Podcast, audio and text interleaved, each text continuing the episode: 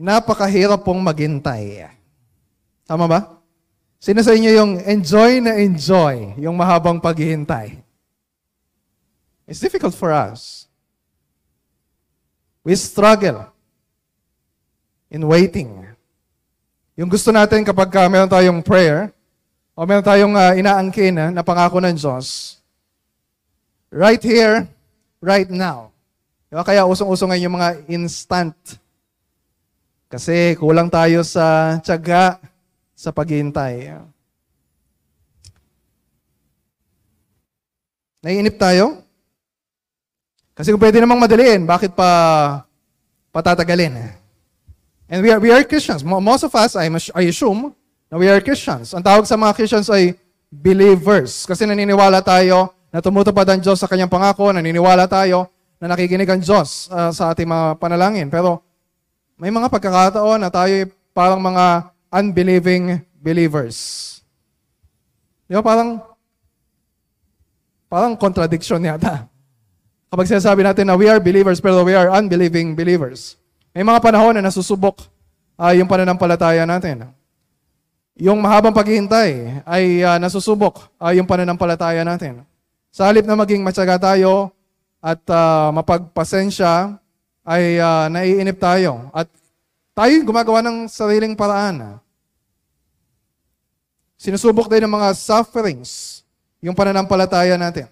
Maaaring yung suffering sa dulot ng sarili nating kasalanan o yung suffering sa dulot ng uh, kasalanan o pagkukulang uh, ng iba. Sa halip na matuto tayo na magtiis and submit to the will of the Lord in our sufferings, mas gusto pa nating takasan yung uh, hirap ng buhay. Mas gusto natin yung buhay na komportable, convenient, yung uh, easier kaysa yung uh, enduring sufferings uh, sa Christian life. Sinusubok din ng maraming uh, boses sa paligid natin yung pananampalataya natin. Meron tayong tendency na pakinggan yung uh, boses ng ibang tao. Meron tayong tendency na pakinggan yung uh, tibok uh, ng uh, sariling puso natin kaysa yung pakinggan at sumunod dun sa malinaw uh, na salita uh, ng Diyos sa atin. So as we journey uh, dito sa uh, life story ni Abraham, makita natin na talagang siya ay uh, a man of faith. Yes, totoo yung kanyang pananampalataya. And mula pa sa Genesis chapter 12, di ba nakita natin kung paano siyang uh, sinabihan ng Diyos na pumunta sa Canaan, na by faith, he obeyed yung uh, utos ng Panginoon kahit naman hindi, na, hindi niya alam kung ano yung dadat nandun.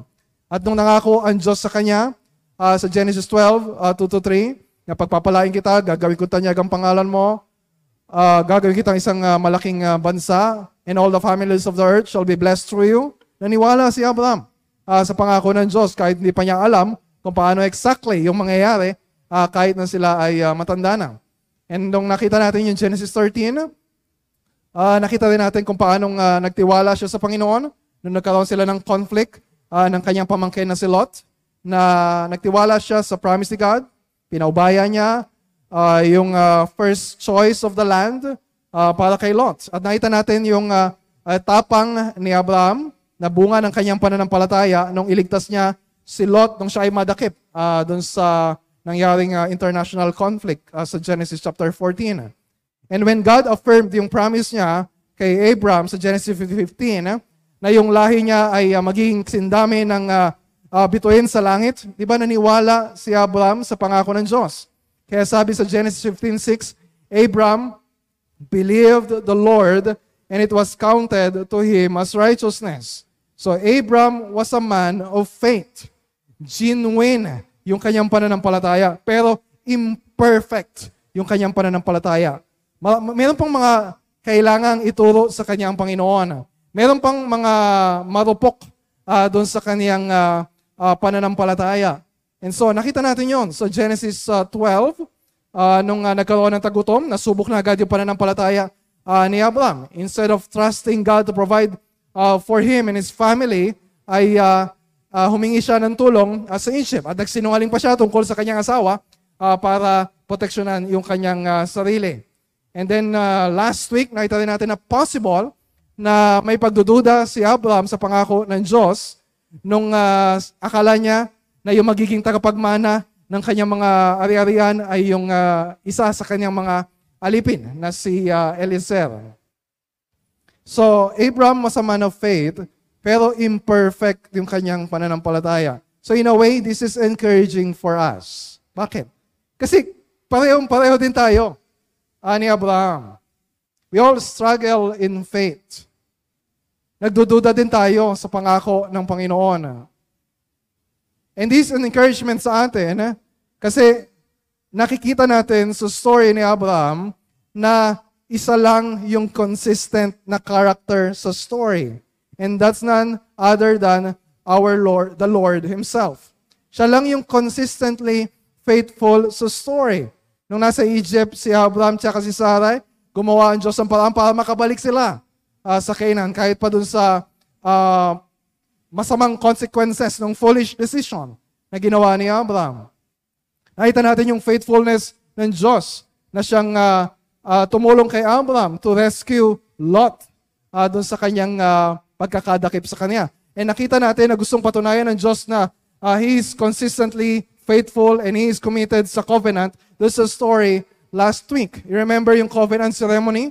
Yung merong hinating uh, uh, hayop tapos uh, ang Diyos sa anyo ng uso katapoy ay dumaan dun sa pagitan ng hayop na yon as if telling Abraham, there's no way God will break His covenant. We break our promises to God over and over again. Pero meron tayong Diyos na kahit kailan, kahit isang beses, ay hindi sisira sa kanyang pangako. Isn't that encouraging for us? Especially kapag uh, nararanasan natin, nararamdaman natin yung pagkainip sa katuparan ng mga pangako ng Panginoon. At this point sa story, sa Genesis 16, Nakalipas na yung sampung taon matapos na si Abraham at yung kanyang pamilya ay lumipat sa Canaan. Ten years had passed. Mahababang panahon yon. Hindi lang natin alam kung ano yung interval of time mula Genesis 15 hanggang uh, Genesis uh, 16. Pero hanggang ngayon ay wala pa ring anak si Abraham at si Sarai. Alam natin magkakaroon sila ng anak. Hindi na yun uh, uh, suspense sa atin. Kapag sinabi ko magkakaroon sila ng anak, hindi na yun spoiler. Kasi alam na natin yun eh. Di mangyayari yun sa Genesis 21. Mangyayari yun 15 years pa pagkatapos ng story sa Genesis 16. We know that. Pero si Abraham, si Sarah, eh, hindi nila alam na maghintay pa sila ng 15 years. Yung 10 years nga, eh ang haba-habang uh, panahon na, paano pa yung uh, 25 years? So yung bungad sa atin ng story sa verse 1, hindi pa rin magkaanak si Sarai na asawa ni Abraham. Di ba nangako ang Diyos? Pero yung promise niya parang contrary sa reality. Ganun yung nagiging perception natin. And we doubt yung faithfulness ni God. We doubt yung power ni God to do the impossible. Kasi ikinakahon natin yung pagkilos ng Diyos. Ayon sa sarili nating expectations, ayon sa sarili nating timetable. Pero ang pagtupad ng Diyos sa kanyang mga pangako ay hindi ayon sa inaasahan natin. Hindi ayon sa panahon na inaakala natin. Hindi ayon sa paraan na gusto natin. According to God's way, according to God's time. Sino bang mas marunong? Ang Diyos o tayo? Sino bang mas makapangyarihan? Ang Diyos o tayo? And so, this uh, 10-year period ay uh, malaking uh, pagsubok para, para kina Abraham at Sarai. Gustong patunayan ng Diyos, akala ni Abraham na pwede na yung anak na pangako ng Diyos ay yung adopted son kung uh, aampunin niya uh, si Eliezer para maging uh, tagapagmana niya. Pero sa, papatunayan ng Diyos, yung, uh, yung uh, anak na pinangako niya ay manggagaling mismo kay Abraham. Pero dito sa story na to, kay Abraham nga nanggaling yung uh, naging uh, anak nila, pero hindi naman sa kanyang asawa na si Sarai kundi sa pamamagitan ng ibang babae. And the Lord will clarify na yung anak na ipinangako ng Diyos ay hindi lang anak ni Abraham, kundi anak ni Abraham at ni Sarai. So this is a big test of faith para sa kanila. Maghintay pa sila ng mahabang panahon. Gusto ng Diyos maging matyaga sila. Gusto ng Diyos, magtiis pa sila ng ilang mga taon.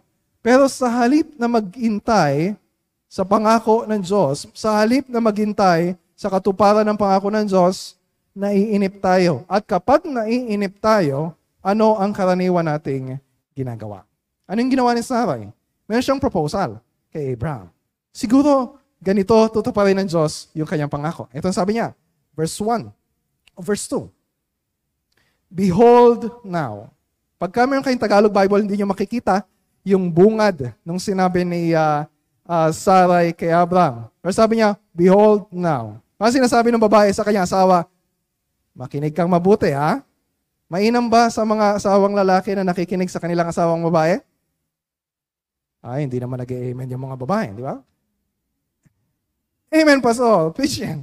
Eh, syempre, dapat naman nakikinig ako sa, sa asawa ko. Nakikinig siya sa akin ngayon. So, pero depende. Depende kung anong sasabihin ng asawang babae. So, ano ba yung sinabi ni Sarah? Sabi niya, Behold now, kinig ka mabuti, Abram, dahil pinagkaitan ako ni Yahweh ng anak, ang alipin ko ang sipingan mo.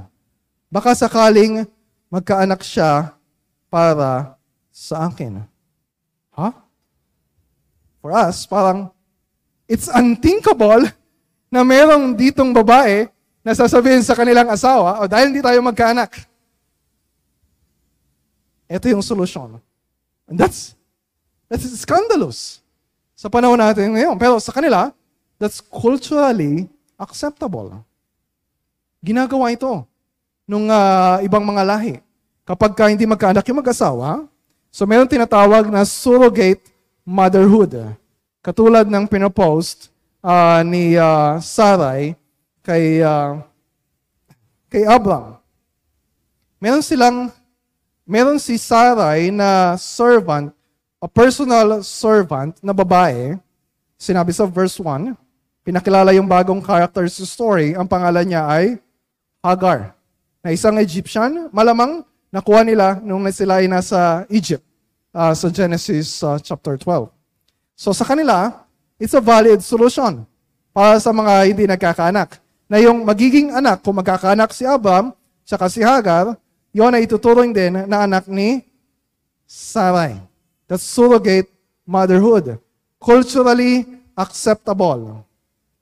Pero maraming culturally acceptable ang hindi mabuti sa paningin ng Diyos. But that is not unacceptable solution sa paningin ng Diyos. Okay lang sa mata ng iba, pero sa mata ng Diyos ay hindi. So, akala ni Sarai, maganda yung solusyon niya. At ginawa niya kasi naiinip na siya. Sa halip na magtiwala siya na makapangyarihan ng Diyos, nagtitiwala siya na makapangyarihan ng Diyos, na siyang may hawak ng kanyang uh, bahay bata at kaya ng Diyos na buksan yung kanyang bahay bata kung gugustuhin ng Diyos. Pero hindi siya nagtitiwala na gagawin niya ng Diyos sa kanya. Baka kay Hagar, gawin ng Diyos. Baka sakali. She has a proposed solution. Akala niya, yon ay ayon sa kalooban ng Panginoon. Akala niya, yon ay ayon sa karunungan ng Diyos. Akala niya, yon ay ayon sa pamamaraan ng Diyos. Ano yung response ni Abram? Ba? Mukhang pabor yata uh, kay Abram yung uh, proposal na yon.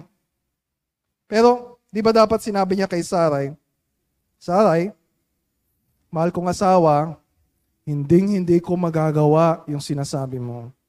Gusto ng Diyos na ako ay magtapat sa aking asawa, walang, uh, walang ibang babae, at sinabi ng Diyos na magkakanak tayo. Nangako siya. God is faithful. Maghintay tayo.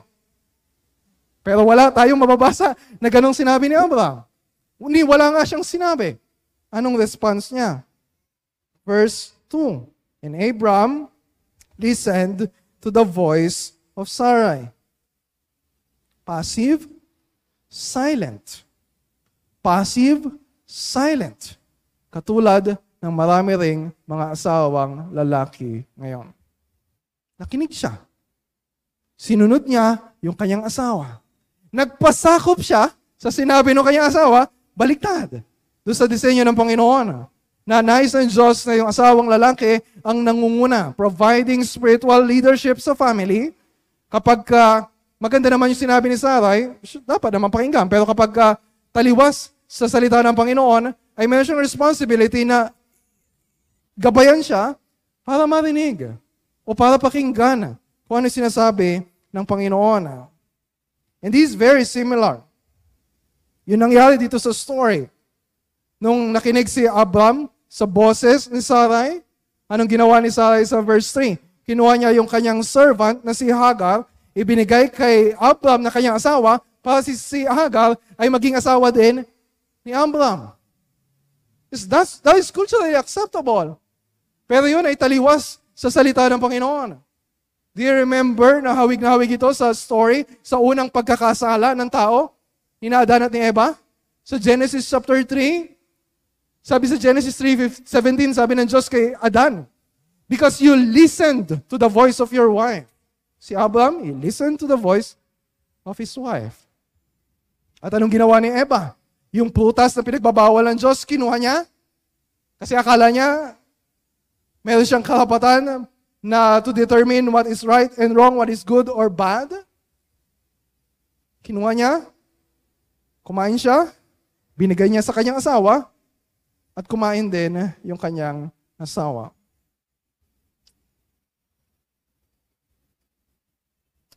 At tulad din nating lahat na mas pinakikinggan ang boses ng ibang tao o ang sarili nating boses kaysa sa malinaw na salita ng Diyos. Gumagawa tayo ng sarili nating paraan kahit na hindi ayon sa paraan ng Diyos. Nakikinig tayo sa suggestion o payo ng iba kahit na hindi yon ayon sa salita ng Diyos.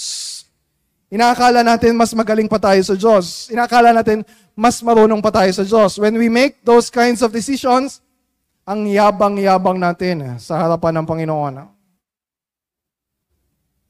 Akala natin makukuha natin yung gusto natin sa ganong paraan.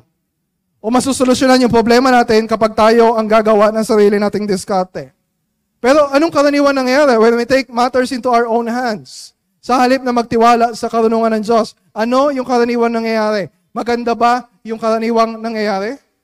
Ano yung nangyari dito sa story? Verse 4. Pumayag si Abraham sa proposal ni Sarai. So may nangyari kay Abraham at kay Hagar. At itong si Hagar ay wala namang uh, wala namang sinabi.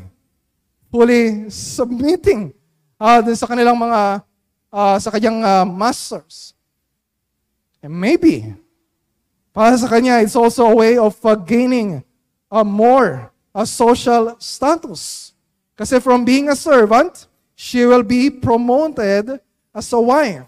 At kung siya ay mabubuntis at magkakaanak, mas magiging honorable ang pagtingin sa kanya ng mga tao kaysa kay Sarai. Kasi nung panahon na yun, kapag isang babae walang anak, ay kahiya-hiya yung kanyang kalagayan.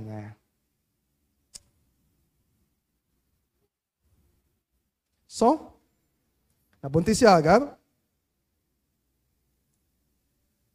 At sa halip na nananatili siya na nagpapasakop at nagpapakumbaba, so ano yung naging response niya? Verse 4, Nagmalaki si Hagar at tinamak nito si Sarah. Naging mataas na ngayon yung tingin niya sa kanyang sarili at mababa yung tingin niya kay Sarai, na kanyang uh, mistress. Itong hinamak, yung salitang hinamak, yung hinamak niya si Sarai, ay kaparehong salita na nakapaloob doon sa promise ni God kay Abraham sa Genesis 12 verse 3. I will bless those who bless you, but those who dishonor you, hahamak sa iyo, I will curse. Hinamak ni Hagar si Sar- Sarai. Mabuti ba ang kahihinatnan ng kanyang ginawa? It will not turn out for her good. Maliban na lang kung may gagawin ng Diyos. So, sa relasyon ni Sarai at ni Abraham, naging mabuti ba?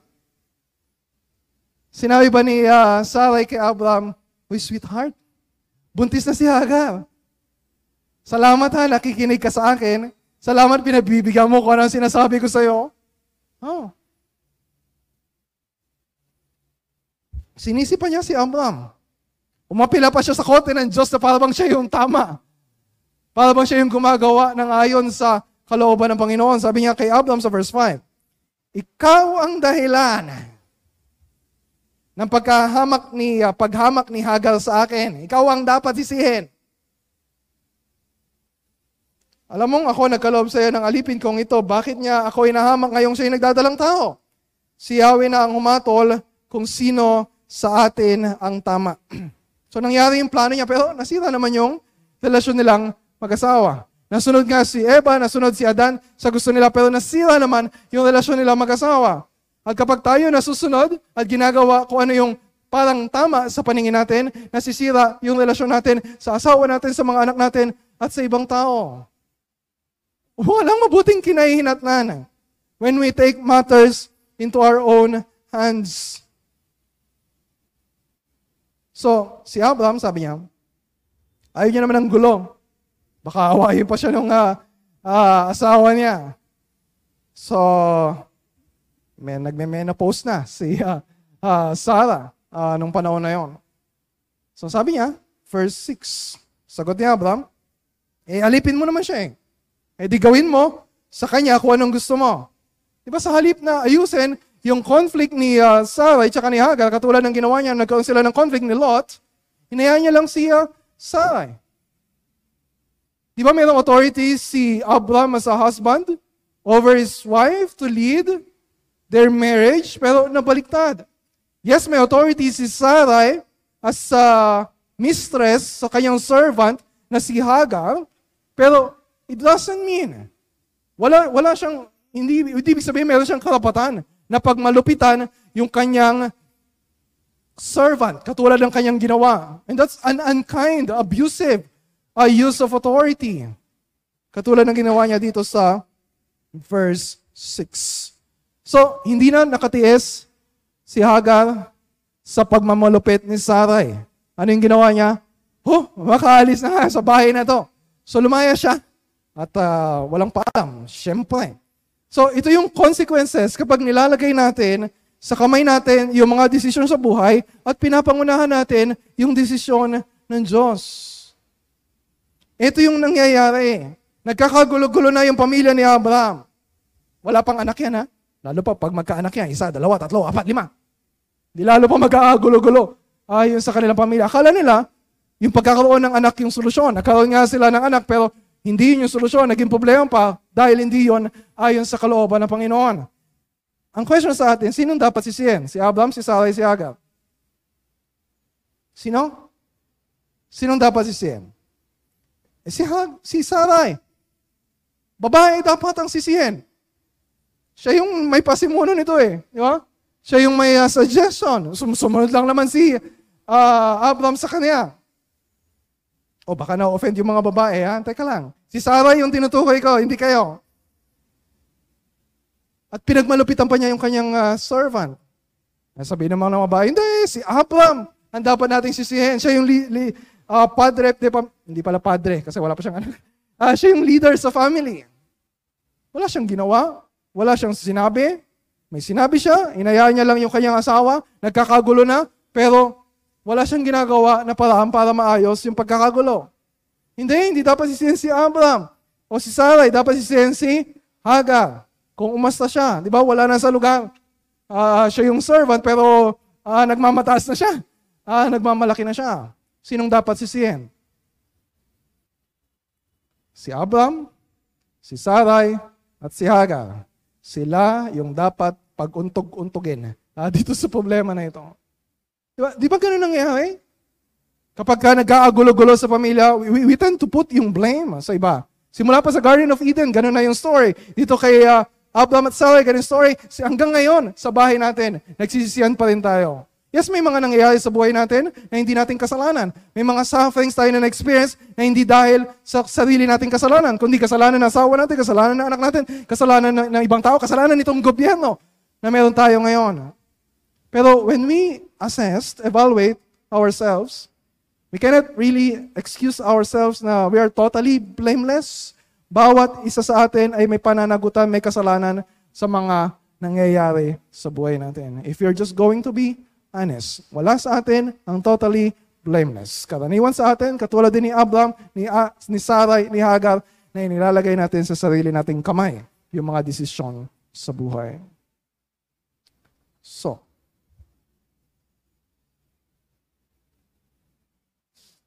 kung akala mo yung pagtatrabaho sa ibang bansa, yung solusyon, pero as a result, hindi naging maganda yung nangyari uh, sa loob ng family. O akala mo, ibang babae o ibang lalaki yung solusyon because of your problem sa marriage? Instead of resolving yung issue, mas lalo pang nadadagdagan yung problema.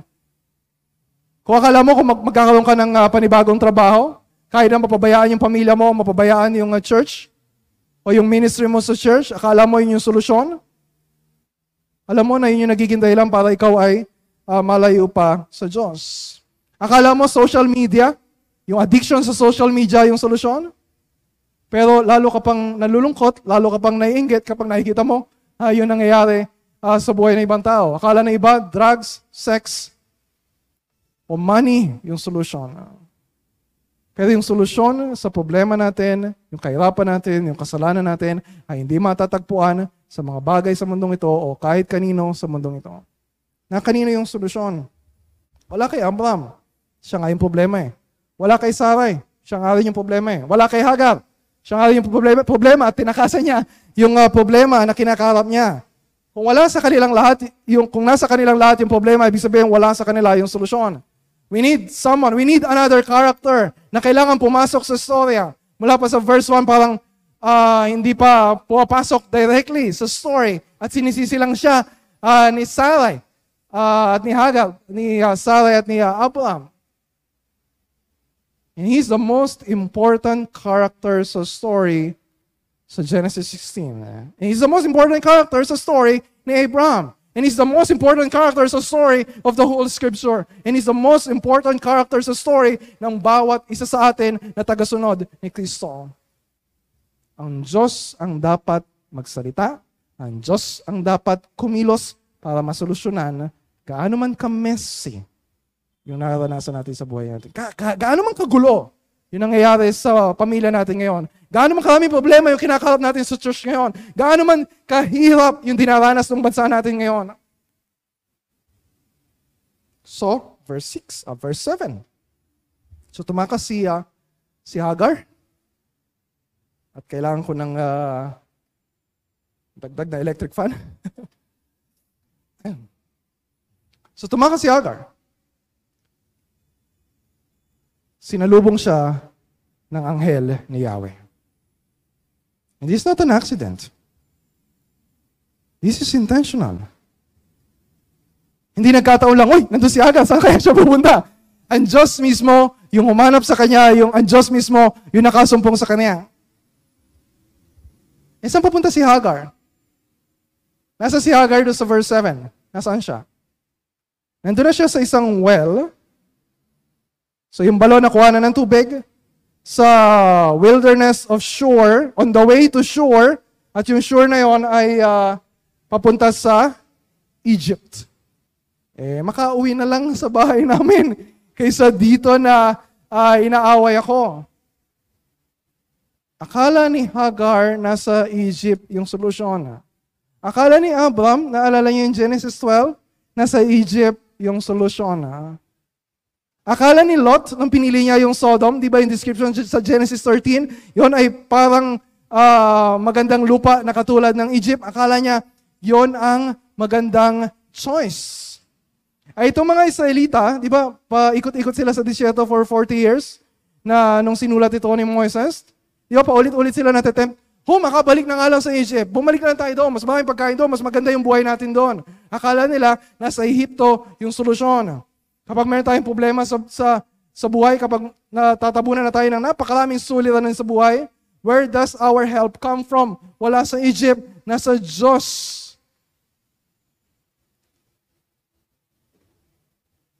So, nakahalos siguro 200 kilometers na itong si Hagar.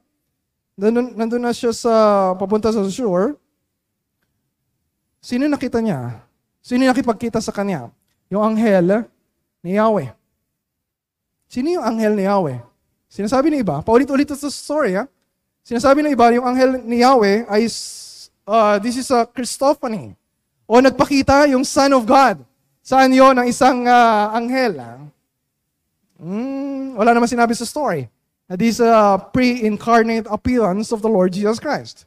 Ang sabi ng iba, yung uh, anghel ay, uh, yung anghel Yahweh, ay anghel talaga. An angelic messenger uh, na pinadala ni Yahweh. Pero most likely, I believe na ito ay none other than the Lord Himself in the form of an angel. Kasi mamaya sa story, uh, sinabi ni Hagar na yung nakita niya mismo ay ang Diyos na nakausap niya at nakita niya mismo. Pero whatever the case, kung ito man ay angel, an angelic being, or God Himself, malinaw sa encounter ni Hagar na, ang, na talagang na, nagpakita sa kanya ang Diyos, narinig niya mismo yung salita ng Panginoon. And that's the most important thing sa story na to. This is not an accident. Sa mga panahon na tumatakas tayo sa Diyos, tumatakas tayo palayo sa Diyos, akala natin yung solution is away from God. Akala ni Hagar, ang solution is away from Abram. But that's being separate from the blessing na pinangako ng Diyos kay Abram.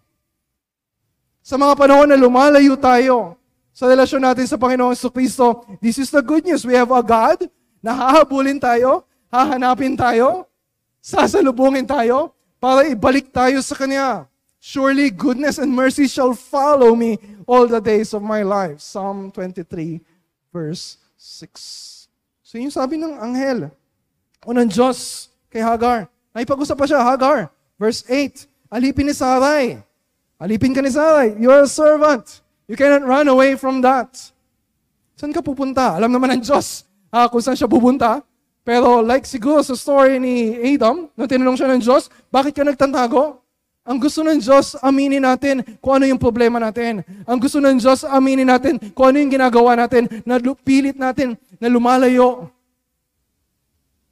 Ay inamin ni Hagar. Inamin niya na tinatakasan niya yung kanyang amo.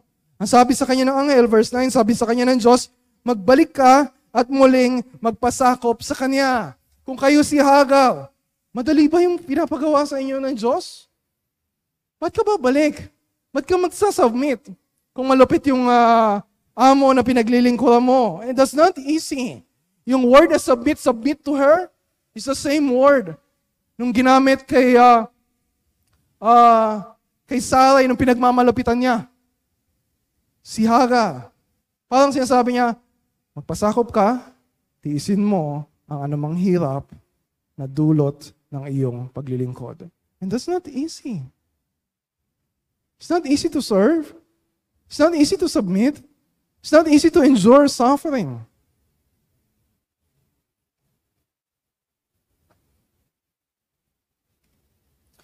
Mas gusto natin takasan yung problema natin. Mas gusto natin yung madaling buhay. Mas gusto natin yung comfort, yung convenience. That's why so many Christians hanggang ngayon hindi pa rin bumabalik sa church. Kahit may online, hindi sila nagpapakita sa mga online gatherings. Because it's easier to live that way. It's more convenient. Kaysa nandito. Pero paano kung yung calling sa atin ng Panginoon, paano kung yung pagkakatawag para sa atin ng Panginoon is not to a life of prosperity and convenience? That the Lord has called us to suffer for the sake of Christ. Philippians 1.29 Are you going to embrace that calling? O mas pipiliin mo pa na lumayo katulad ni Hagar? Sa halip na takasan ng problema, ang nais ng Diyos sa atin ay harapin ang problema, magtiis, magtsaga, and submit to the will of God. So, kailangan kong magbigay ng note bago ako magpatuloy. Hindi ko sinasabi na walang sapat na dahilan para takasan mo ibang bagay. Definitely. Merong mga, like nagtatrabaho sa ibang bansa, na napunta sila sa malupit na amo, na talagang sinasaktan sila, at talagang minamaltrato sila, kailangan nilang takasan. Kailangan nilang magsumbong sa gobyerno. At mayroong mga asawang babae na pinagmamalupitan ng kanilang asawang lalaki. yung, uh, yung buhay niya, yung buhay ng kanyang mga anak ay nalalagay sa panganib. Merong mga pagkakataon na kailangan talagang takasan, kailangan magsumbong sa pulis. Alang-alang sa kapakanan ng kanyang pamilya. Pero, in most cases, the Lord has called us to endure suffering and be faithful sa calling na ibinigay sa atin ng Panginoon. So sa halip na layasan yung problema sa bahay, kailangan bumalik at makipag-usap. Sa halip na layasan, umali, layasan yung bansang ito at hanapin yung solusyon sa ibang bansa, I'm not saying na yun ay uh, masama. But sometimes, yun yung nagiging motivation na iba. Kailangan bumalik para makasama ang pamilya. Sa halip na takasan yung church, kasi mahirap nga naman, may COVID, di ba? Parang uh, uh, delikado. Kailangan bumalik. For the sake of your soul, for the sake of your heart. You may be physically healthy, but your soul, your relationship with God are in far greater danger. Kasi mas pinipili mo yung convenience. Mahirap harapin yung dapat harapin. Karaniwan sa atin yun. Ignore na lang natin, deny na lang natin, kalimutan na lang natin yan, huwag na natin harapin yung mga dapat harapin. Pero kailangang harapin yung dapat harapin. Pwede naman tayo sabihin lang ng Diyos. Alam naman natin eh. Alam naman natin yun ang gusto ng Diyos. Magbalik loob tayo. Alam naman natin yun ang gusto ng Diyos eh. To endure yung suffering as a call sa ministry. Di ba? Ang dami sa members natin, hindi pa rin nakakabalik sa ministry. Pare-pareho pa rin yung nakikita nyo nandito sa harap. It's not good. Don't run away from God's calling. Yes, mahirap bumalik. Mahirap sumunod sa Diyos. Pero hindi man tayo hayaan ng Diyos eh. Na ganun lang, oh, ayan, alam mo yung gagawin mo, gawin mo. Bahala ka na. Oh, ikaw Hagar, sinabi ko na sa iyo, bumalik ka. Di bumalik ka. The law has no power to change us. The law has no power to motivate us toward faith and repentance. Kailangan natin marinig yung good news of the gospel. We need to hear the promises of God. Yes, nagkasala tayo. Ang dami-dami natin mga kasalanan. Yes, natatabunan tayo ng maraming mga problema sa buhay. Pero this is a reminder sa atin na higit na mayaman ang awa ng Diyos. Our sins, they are many. Our miseries, they are many. But His mercy is more. More, more, more. Ito yung promise ng Diyos kay Hagar. Look at verse 10 hanggang verse 12. Sabi ng Diyos sa kanya, hindi niya pinabalik lang basa. Okay, babalik ka, pero karga-karga mo yung pangako na ito habang ikaw ay uh, nagdadalang tao. Verse 10, mga anak mo ay aking pararamihin at sa karami ay hindi kayang bilangin. Ba, yun din yung promise ni God kay Abraham. Doon ka kay Abraham, huwag kang lalayo kay Abraham. And you'll have the blessing of Abraham. Di ba yung promise ni God? In you, all the families of the earth shall be blessed. Di na magtatagal, ikay magsisilang. Ismael, ang sa kanya iyong ipangalan sapagkat dininig ni Yahweh ang iyong karing, kara. Maganda yung promise ni God. Pero this, this is just a promise of ease and convenience. Verse 12, Ngunit ang anak mo ay magiging mailap. Hayop na asno ang makakatulad. Maraming kalaban, kaaway ng lahat. Di makikisama sa mga kaanak. Yun. Ang isa sa mga consequences ng kanilang kasalanan. This is not an easy life. This is not a good future. Ah, para kay Ishmael. Ah. Magkakaroon ng conflicts between Ishmael tsaka yung family uh, ni Ambra, magkakaroon ng conflicts eventually. Dadami ng dadami yung mga Ismailita. Magkakaroon sila ng conflict uh, sa mga Israelita. Hanggang ngayon, there are a lot of conflicts around the world. Sabi ng mga Muslim, itong mga Arabo, galing sila sa lahi ni Ishmael. Pero hindi naman ibig sabihin na lahat ng mga conflicts na nangyayari ngayon ay dahil sa Islam, kundi dahil sa makasiriling hangarin ng puso ng tao. Ang daming religious conflicts, ang daming political conflicts, ang daming domestic conflicts. Wala sa tao yung solusyon.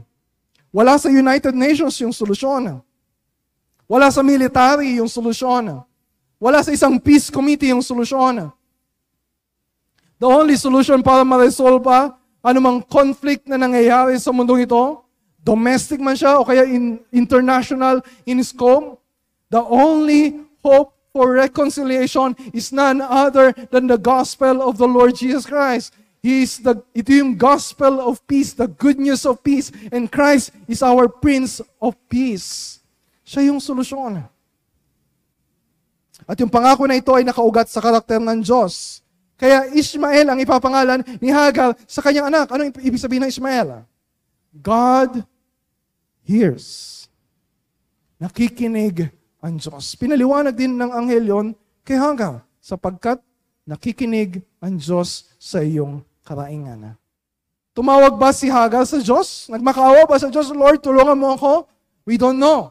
Pero kahit hindi siya tumawag sa Diyos, ma- ma- malinaw na narinig ng Diyos na kailangan niya ng tulong na nanggagaling sa Kanya.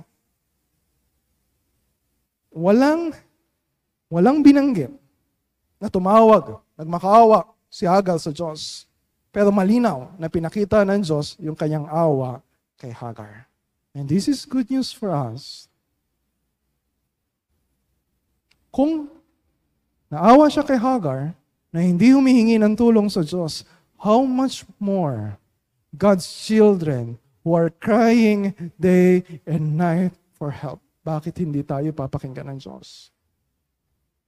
Nakikinig ang Diyos sa daing natin. Hindi siya nagbibingi-bingihan. Nakikita ng Diyos yung kalagayan ng bawat isa sa atin. Hindi siya nagbubulag-bulagan. Nakita ni, sa, ni Hagar, di ba? In response to that encounter with God and His promises, ito yung faith. Ito yung panibagong pananampalataya na meron si Hagar. Sabi niya sa verse 13, Totoo nga na nakita ko ang Diyos na tumitingin sa akin. Tapos tinawag niya yung pangalan ng Diyos. Meron siyang ipinangalan sa Diyos as a result of that personal encounter. El Roy. Ang Diyos na nakakakita. O ang Diyos na tumitingin. Pati yung well, yung balon na kinalalagay niya nung matagpuan siya ng Diyos, binigyan niya ng pangalan. At yung pangalan na ibinigay niya, sabi sa verse 14, Be'er Lahai Ibig sabihin, well of the living God who sees me. Balon ng buhay na Diyos na tumitingin sa akin. El Roy. Diyos na tumitingin sa Kanya sa panahon ng kahirapan. Diyos din na personal niyang tinitingnan ngayon. Diyos na nakikinig sa Kanya, sa Kanyang mga daing. Diyos na narinig at pinakinggan ni Hagar. So kung babalik si Hagar, yes, titisin niya yung hirap na kaakibat ng pagkakatawag ng Diyos, pero pangahawakan niya yung pangako ng Diyos sa kanyang pagbubuntis hanggang maipanganak niya si Ismael. Ganito ka-personal ngayon yung pagkakilala ni Hagar sa Diyos. Ganito ba ka-personal ang pagkakilala nyo sa Diyos? You're attending every Sunday. You're hearing the, you're hearing the name of God. You're singing the name of God. You're saying, Jesus, only Jesus. Pero siya ba yung tinitingnan natin? Siya ba yung kilala na natin? Siya ba yung kinikilala natin? Siya ba yung pinapakinggan natin? Siya ba yung pinagtitiwalaan natin? Siya ba yung kanyang pangako ba yung kanyang kinakapitan natin? Do we have that very personal relationship with God? But, but, or maybe baka sa iba sa inyo, your Christianity is so casual.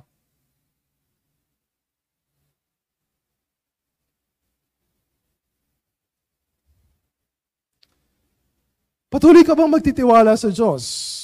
Kahit na magtitiis ka at matagal kang maghihintay, o tutulad ka na lang sa mga tao sa mundong ito. Kung anong tinitingnan nila, kung anong pinapakinggan nila, kung anong kinakapitan nila, it's your choice. But your choice depends kung naniniwala ka na meron Diyos na tumitingin at nakikinig sa iyo. Ano yung response ni Hagar? Bumalik ba siya? Kina Abraham at Sarai? Walang sinabi sa story, but when you look at the ending of the story, yes. Verse 15, verse 16. Nagsilang nga si Hagar ng isang lalaki, anak na lalaki kay Abraham at ito'y pinangalanan nitong Ishmael. Pinangalanan ni Abraham yung kanyang anak na Ishmael. Si Abraham ay walumpung, walumput, anim na taong gulang noon. Sino nagpangalan sa bata? Si Abraham, right? Anong pinangalan ni Abraham doon sa bata? Ishmael. Paano niya nalaman na Ishmael ang ipapangalan sa bata?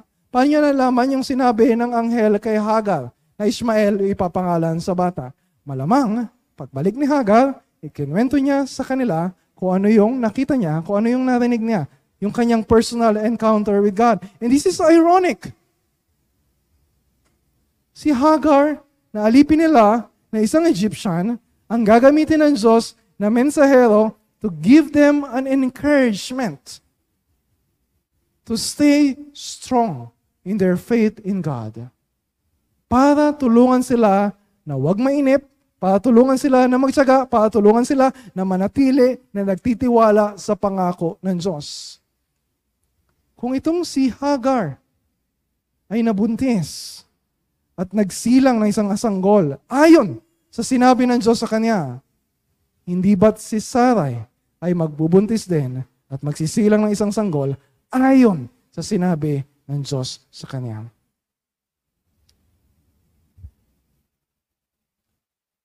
But not according to their timetable and expectations. Kung mayroong Diyos na tumitingin kay Hagar, hindi mayroong ding Diyos na tumitingin sa kalagayan ni Abraham at ni Sarai. Kung mayroong Diyos na nakikinig sa hirap na dinaranas ni Hagar kahit hindi siya humingi ng tulong sa Panginoon, how much more kay Abraham at kay Sarai na pinangakuan ng Panginoon, hindi ba tutugunin ng Diyos yung kanilang pagdaing sa Kanya, lalo na kung hihingi sila ng tulong sa Diyos?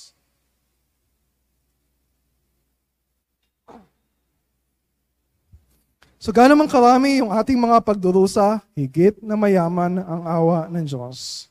Do you know what's the key word sa story? Affliction.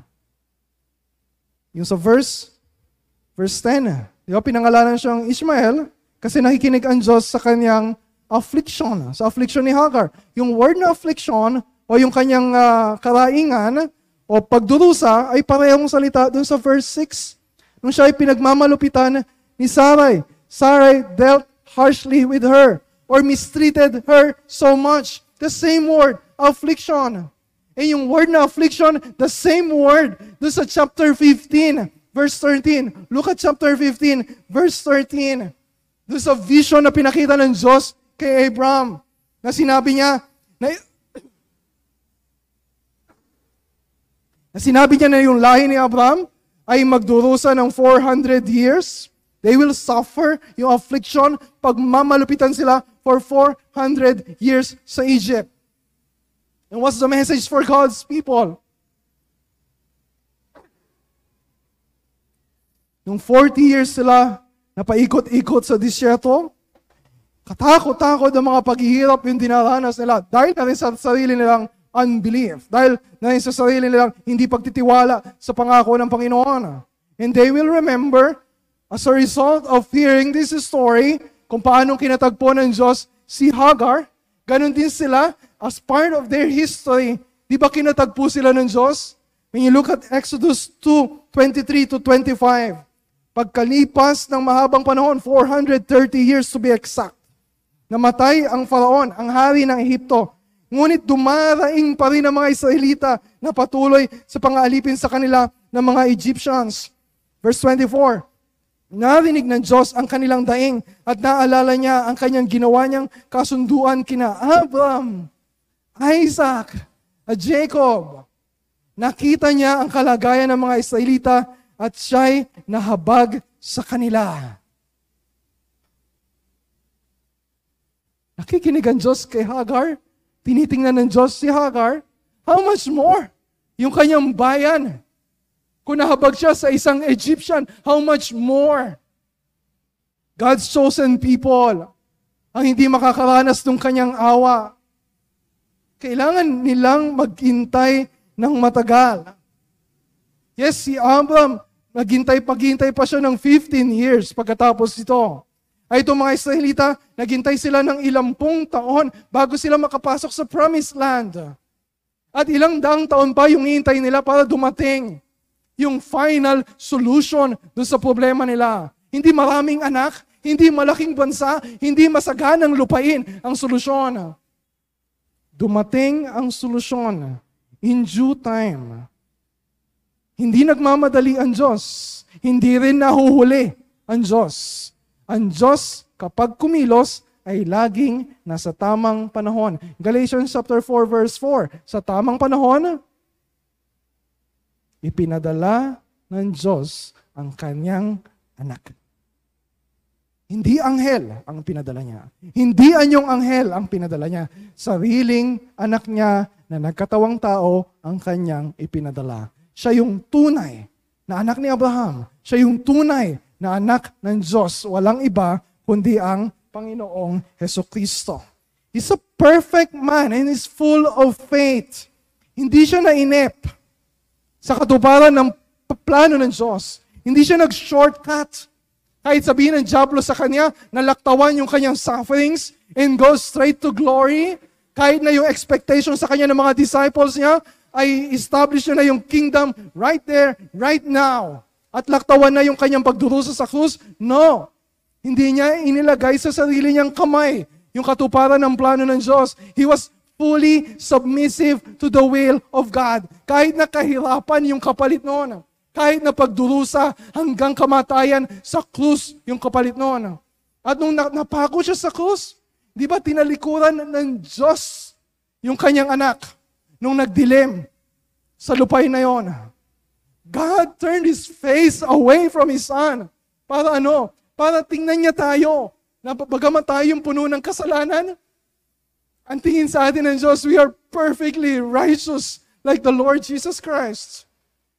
Tinakpan ng Diyos yung kanyang tenga doon sa hirap na dinaraing ni Kristo sa krus. My God, my God, why have you forsaken me?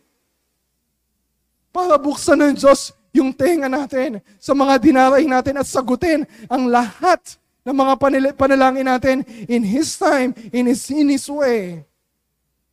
And because He rose again from the dead, at ngayon ay nasa kanang kamay ng Diyos at nananalangin para sa atin bawat araw, bawat oras, bawat minuto.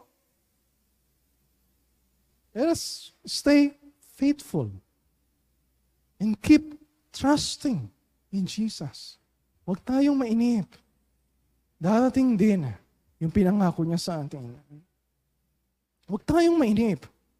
Darating din si Kristo. Hindi natin kailangang ilagay sa kamay natin yung mga bagay. Hindi natin kailangang dumiskate sa sarili natin. Hindi natin kailangan makinig sa boses ng iba. Hindi natin kailangan we follow our own hearts. We submit to the will of God. Magtiis tayo. Mahirap ang buhay, magtiis tayo, but God is faithful. Hindi din natin kailangang maging barumbado o kaya maging uh, masahol ang ugali sa ibang tao, especially sa mga kasama natin sa bahay. Di ba, pag inis na inis na tayo, dami na dami natin problema.